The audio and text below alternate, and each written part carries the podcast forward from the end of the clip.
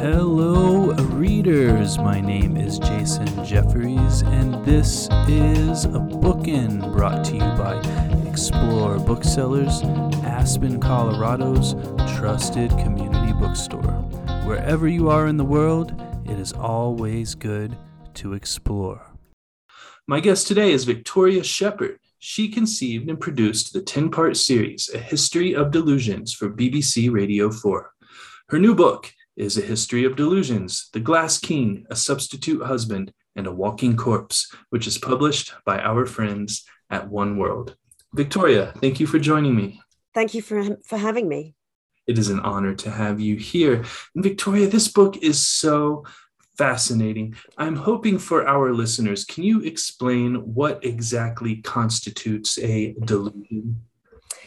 Certainly. And definitions are, are, really important with this because it's an unwieldy subject. So I'm taking um, a sort of generally accepted um, definition of a delusion, which is um, a fixed false idea um, that you cling to that can't be shaken despite um, plenty of evidence to the contrary. So that that's the working definition that I've used throughout the book. Yeah, absolutely. Thank you so much, Victoria. And you write that unlike fairy tales, uh, delusions are for grown-ups. What is the difference between a fairy tale and a delusion, and how are they similar? Oh, what an interesting question. I think I think the best um, way to to answer that question is to talk about the, the Glass King of title of book fame. Um, mm. he was King Charles VI of France, and he was publicly dealing with the Hundred Years' War with England um, at the end of the 15th um, and 16th century. Um, and he was publicly dealing with this with this endless war but mm. privately he was worried that he would smash he'd come to believe that he'd turned into glass mm. Um, and he's reported by the chroniclers to have wrapped himself in blankets and to have put iron rods into his trousers. When I first found out about this story, is what actually got me hooked, made me want to be a kind of historical detective of delusions. Um, I, I, thought it was an absurd kind of scenario. Mm.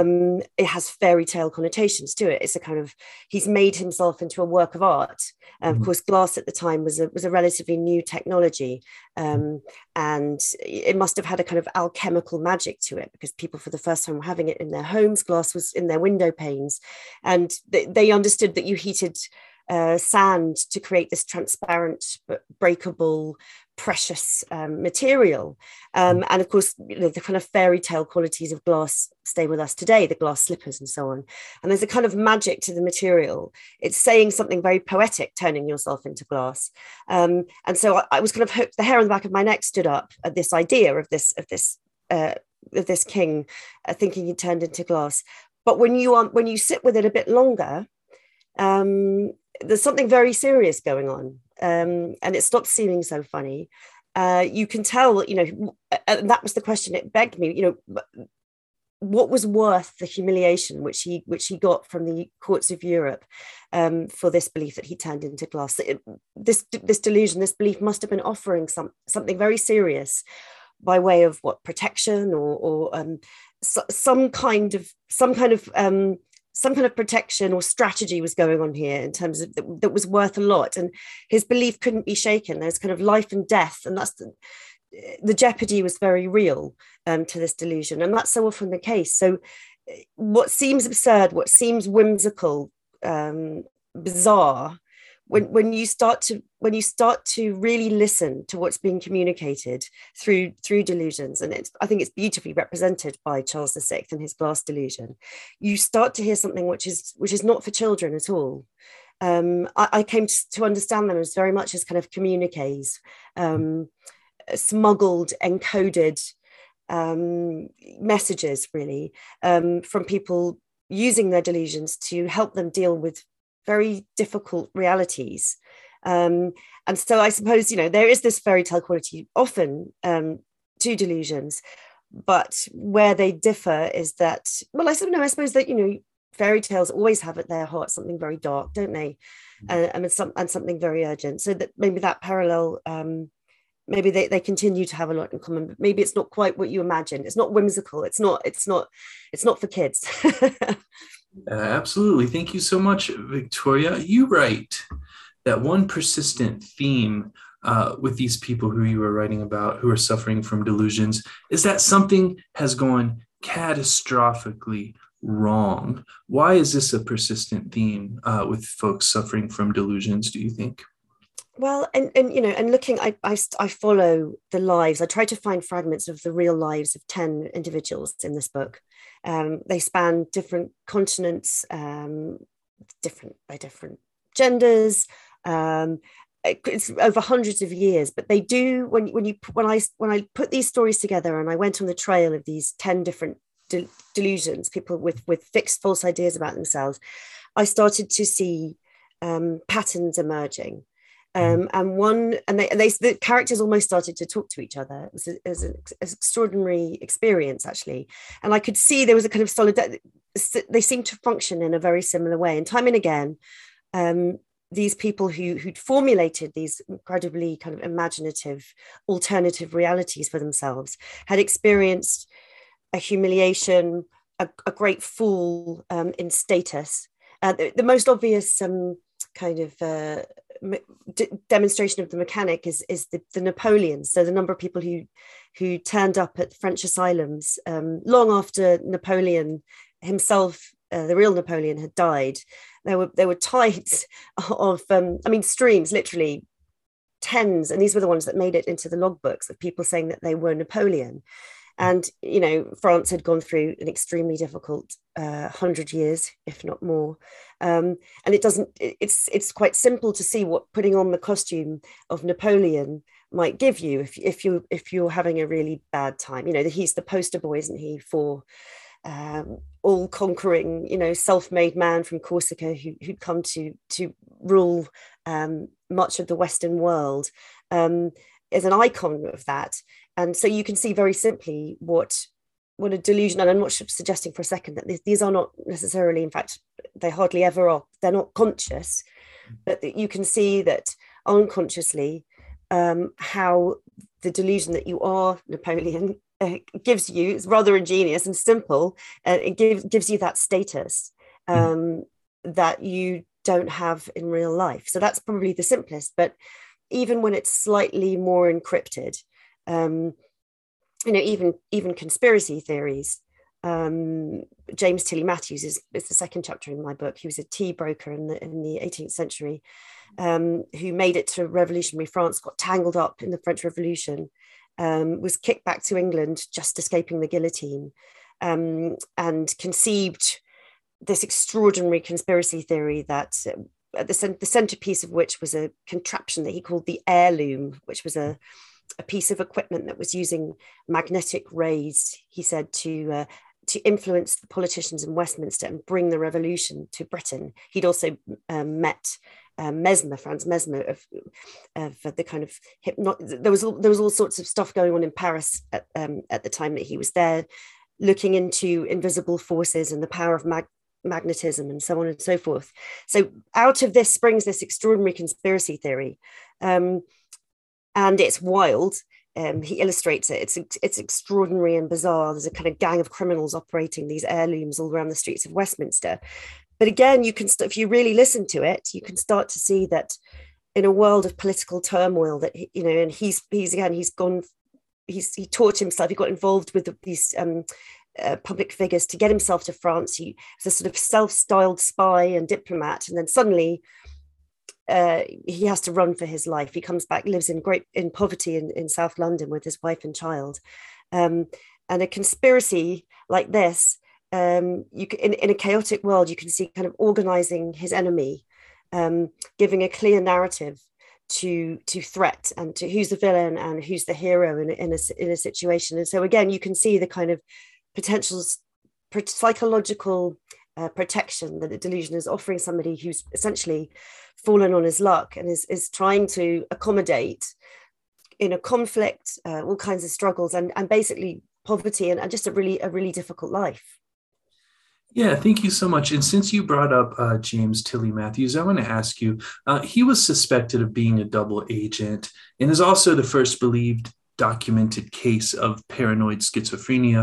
Uh, Victoria, what kind of mental gymnastics does a person have to do to be a double agent? And do these types of mental gymnastics necessitate that one may have leanings towards being a paranoid schizophrenic? So, so James Tilly Matthews has been has been sort of labeled in many different ways um, over the centuries. We know about him because uh, the man in charge of the treatment, as much as it was treatment, a big asylum in London called the Bethlehem Hospital, known as Bedlam. That's where we get the name Bedlam from. Um, loathed James Tilly Matthews. He was he was in in the institution for years after after he conceived this conspiracy theory, um, and wrote a book about him. Um, James Tilly Matthews was also, also a, a brilliant um, draftsman and drew the Air Loom and, and the gang. Um, and uh, these, these illustrations are, are in the book. So that's how we know about him. Um, and so he's been kind of interpreted many different ways. Um, my, my kind of, um, the way I view him now is, is a man who was full of what, what some people would call kind of cognitive dissonance. You know, he, he was living a very in a very, very politically chaotic and unstable world. Um, I mean, the terror after the French Revolution, when from one minute to the next, you know, the people in charge were suddenly in prison, um, and vice versa. You know, I, I, mean, as war always is, but the terror was was really quite something, and something about you know a crisis like that where you, where you could you could be uh, have your head chopped off courtesy of the guillotine any second of the day um, and you could find yourself on the wrong side um, 25 times a day. And there's something about those mental gym, gym, gymnastics. Uh, I mean, it's it's true. I think for all of us, just in a less technical way, human beings seem to find it very difficult to accommodate conflicted conflicting feelings ambiguities ambivalence we really we really don't like it uh, that kind of cognitive dissonance feeling will do anything do anything to to resolve those conflicts and um, so what was called paranoid schizophrenia um, for a while that that that label's kind of fallen out of favor now um, but you know the, his conspiracy um, resolves that doesn't it in a way which, uh, like all conspiracy theories, is maybe a short term help and in long longer term more of a problem because it can oversimplify things that are by they are by definition complex, ambiguous, ambivalent. Ambivalence is kind of required. So there's there's a danger there, um, but you can see that in the short term, um, it's allowing him to to stop the mental gymnastics. It, it's resolving a certain chaos in his mind and creating a story which has a plot to, that needs to be foiled you know uh, villains that need to be hunted down. His he goes into the houses of parliament um, before he's put in the asylum and shouts from the gallery in, in westminster down to the government saying you know believe me this there's this plot to bring revolution to, to the streets of london. Somebody's got to do something. Uh, of course he's promptly arrested and, and taken away. But there's a clarity to how he views the world. Um, and I've come to understand that as um, well. I've come to understand that. I think it's. I suppose that's the thing. Schizophrenia would indicate some a mentality that is completely inexplicable, crazy, and so often is the as is so often the case with delusions, and, and very much so with James Tilly Matthews. If you kind of metaphorically pull up a chair and really listen to it, it's completely understandable. Whether it's wise or not, it's a different different different question. But it, it you, one can understand it. Absolutely. Thank you so much, Victoria. Listeners, we're going to take a short break here for a word from our sponsors, and then I will be right back with Victoria Shepherd. The Bookin podcast is sponsored by Libro FM Audiobooks. Libro FM lets you purchase audiobooks directly from your favorite local bookstore, Quail Ridge Books. You can pick from more than 100,000 audiobooks, including New York Times bestsellers and recommendations from booksellers around the country. With Libro.fm, you'll get the same audiobooks at the same price as the largest audiobook company out there. You know the name, but you'll be part of a much different story, one that supports community. Listeners of Bookin can get a three month audiobook membership for the price of one. Go to Libro FM, that's L I B R O dot FM, and enter Bookin, B O O K I N, in the promo code space. With each listen, take pride in knowing that you're supporting local bookstores. I'm back with Victoria Shepherd, author of A History of Delusions, which is published by our friends at Oneworld. Victoria, I want to talk a little bit about Madame M. Can you tell our listeners uh, who was Madame M and what was her specific delusion? So, Madame M, um, I've loved, I kind of fell in love with Madame M. She, uh, she's the first person that I, I study in the mm-hmm. book. She was um, a French uh, housewife um, in the 1920s who found her way um, into the French, um, one of the French asylums. There were many French asylums that were founded just after the French Revolution. And, and in the 1920s, she walks into um, the police station um, this is actually a couple of years before. So in 1918, June 1918, she walks into a police station, uh, pops, her, pops herself up um, at the desk and, and says that she wants a divorce hmm. um, on the grounds that her husband has been murdered and uh, substituted for a double. So it's it's got the quality of a, of a, of a, thriller or a sort of Edgar Allan Poe short story, hasn't it? Mm-hmm. Um, she's promptly marched off um, and interviewed more fully. She meets her her doctor Capgras, who interviews her over many years to try to get to the bottom of this belief um, that she has that her husband's been murdered. The plot thickens.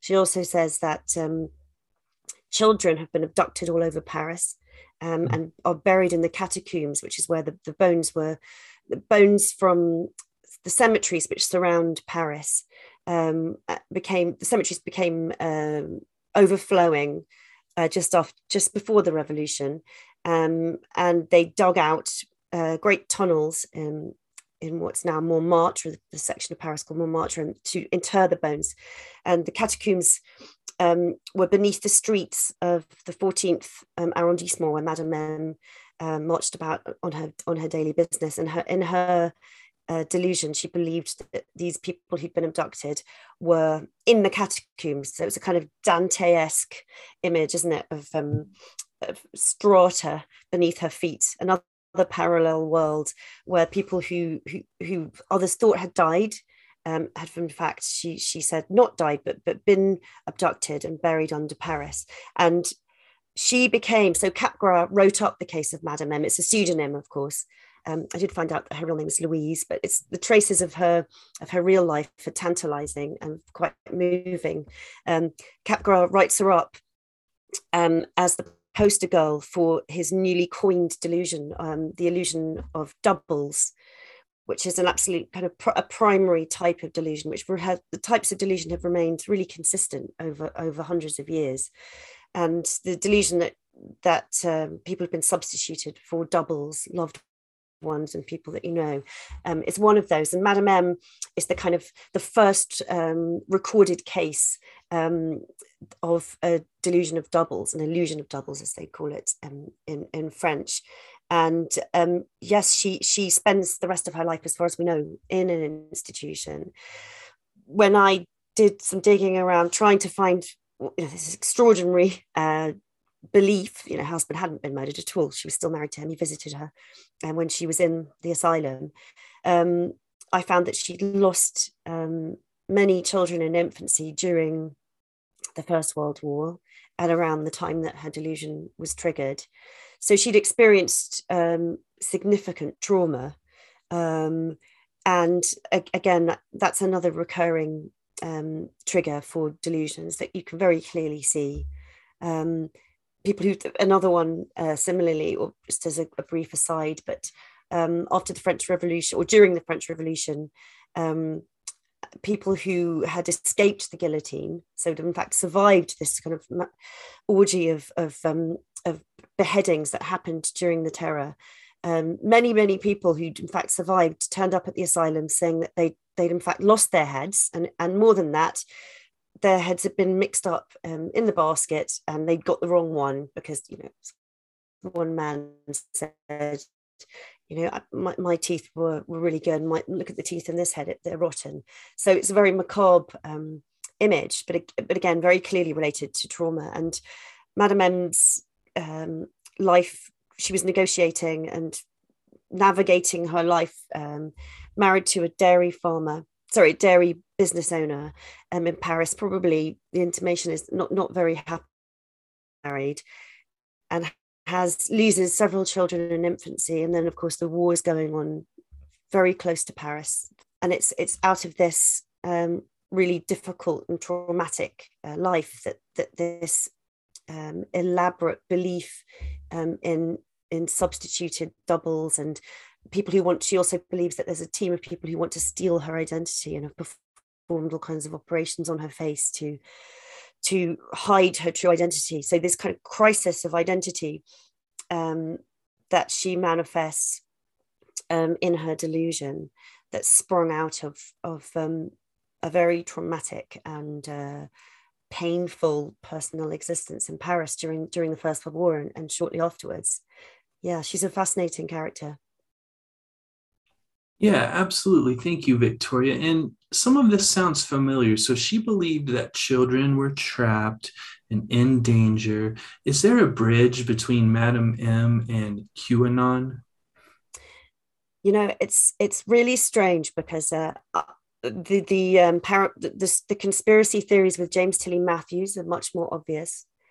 Um, but uh, a journalist friend of mine, you know, it's something I'd actually missed in in writing the book. Isn't that interesting? But yes, there are very peculiar um, rhymes, echoes in the imagery that Madame M's um, belief. I mean, you know, also that, uh, that, that in her fixed false belief about about the substitutions, um, and I suppose particularly that you know there is a real threat.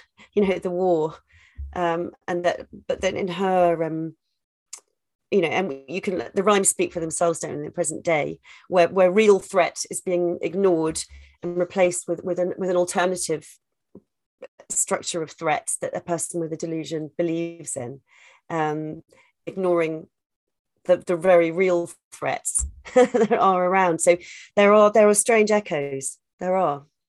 Yeah, absolutely. Thank you, Victoria. And I want to ask one more question about Madam M before moving on, uh, because you touch upon something that um, I have written about before. You talk about the writing of Edgar Allan Poe uh, and Fyodor Dostoevsky. Um, I've written about the correlations between Tale, Tale Heart and Crime and Punishment, uh, which are closely aligned. You reference two other works. Uh, what are these works? How are they related? And more broadly, uh, why do you think that Poe and Dostoevsky's works are aligned on more than one occasion regarding content and psychology? Oh, that's that's a that's a fascinating question. Um, I mean, the the double, so the Dostoevsky and and the double.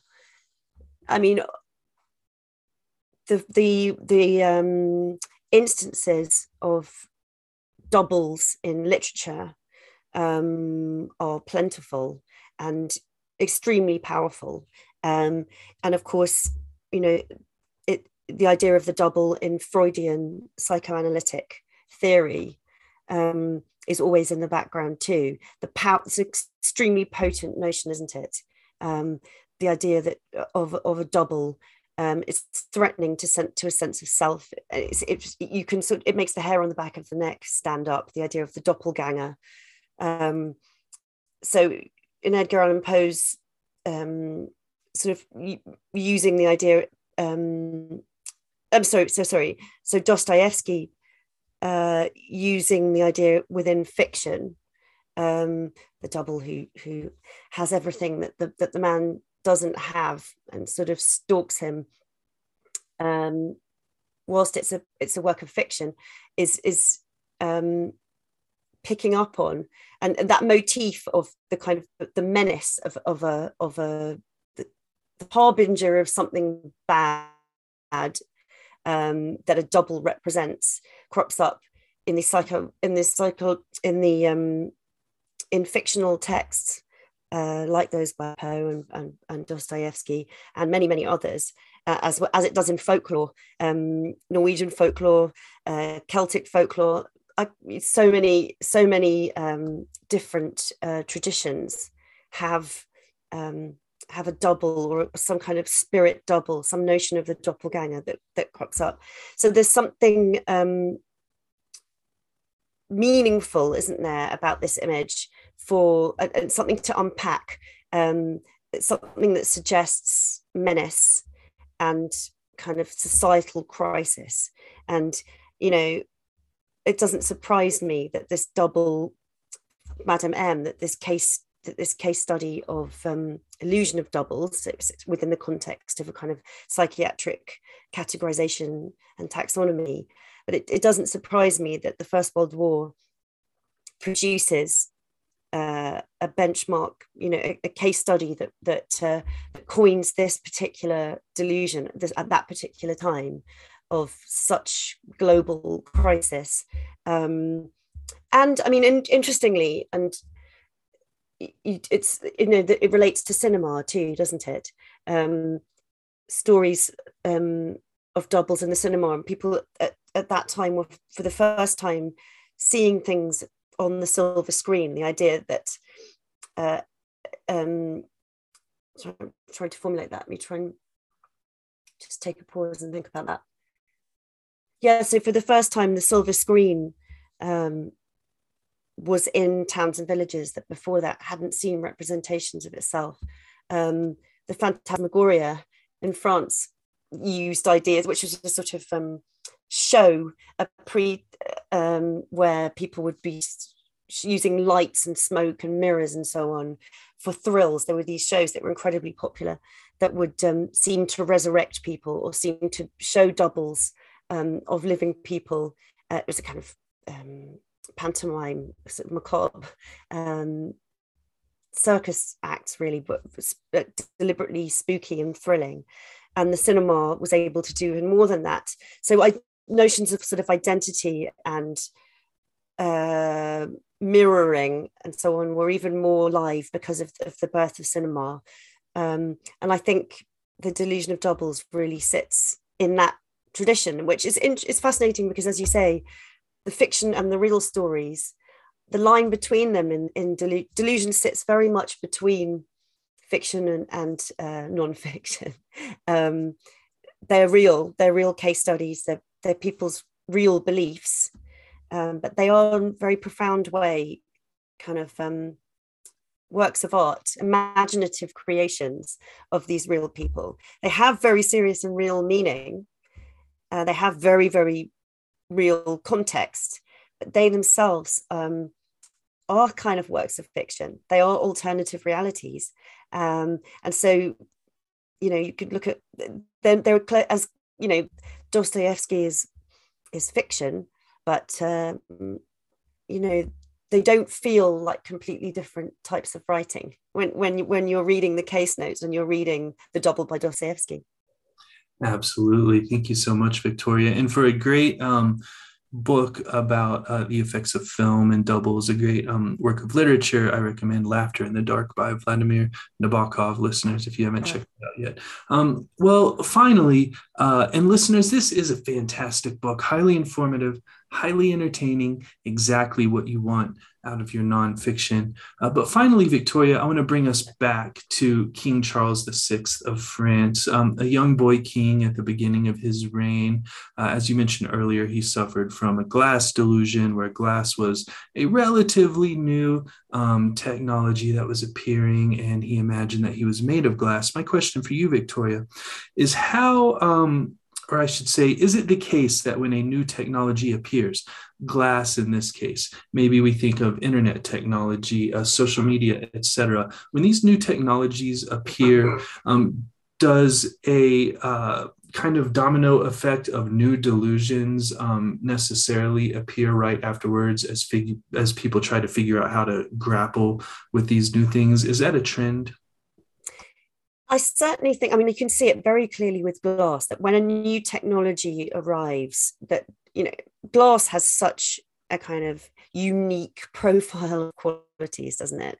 Fragility, transparency. Um, it operates um, very, if you think you're made, believe you're made of glass, it, it's a brilliant um, distance um, regulator, isn't it? It's a way of telling the world to stay back because you'll break me. But also I'm a treasure. I'm beautiful. I'm kind of magical. I've been I've been created out of the heating of sand um, into something into a real treasure.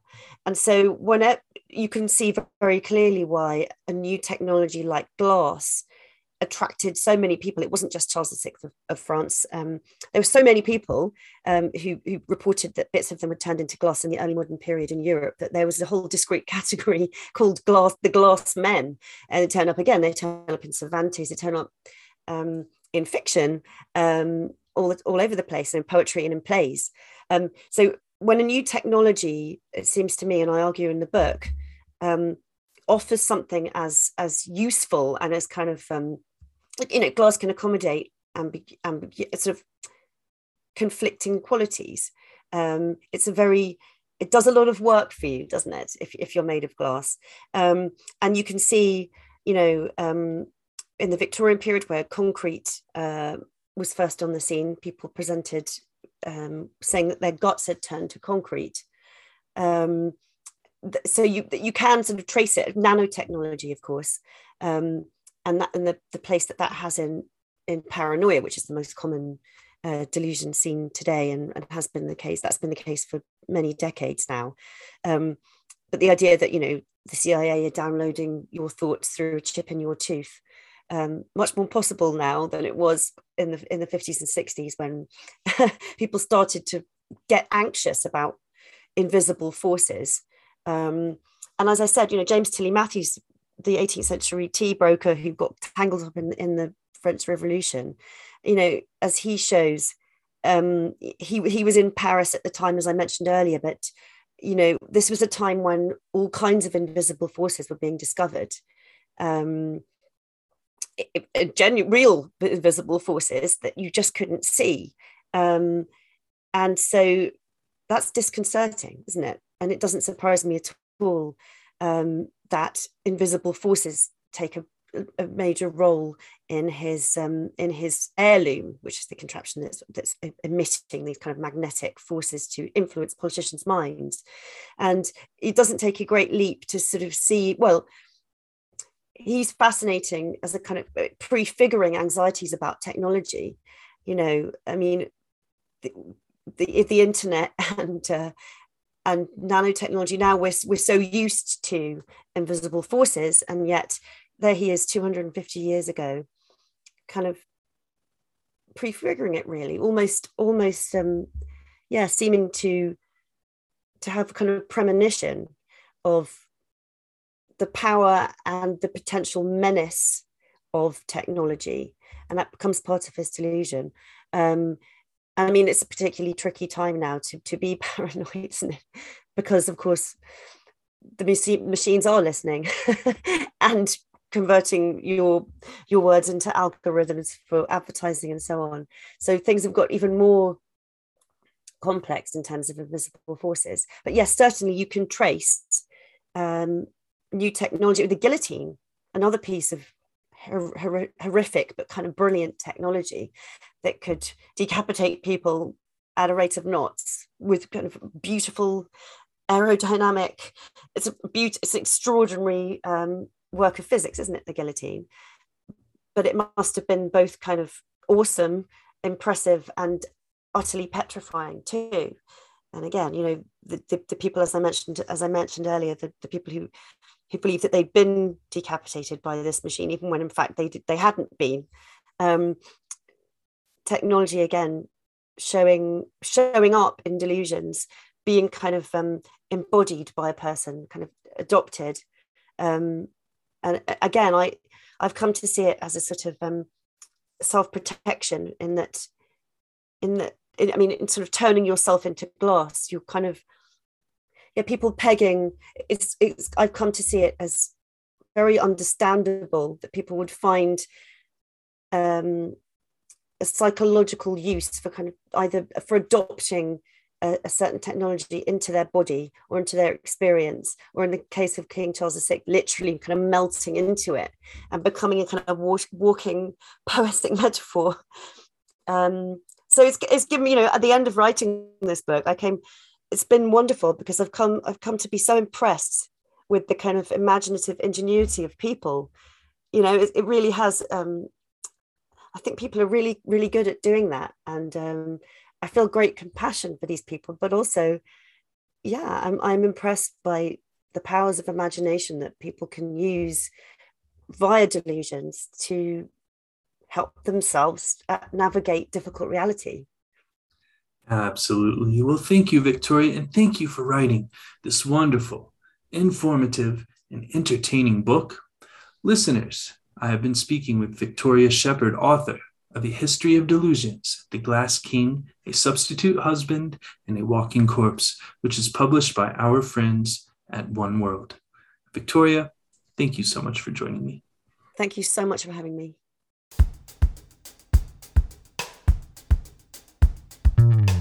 Once again, I would like to thank Victoria Shepherd for joining me. Copies of A History of Delusions can be purchased from www.explorebooksellers.com. I would also like to thank our sponsors, Libro FM Audiobooks and Quail Ridge Books. Please navigate over to Libro.fm Audiobooks and enter the promo code BOOKIN, that's B O O K I N in the promo code space to get one free audiobook and support your favorite local independent bookstore in the process. My name is Jason Jefferies, and this has been Bookin'.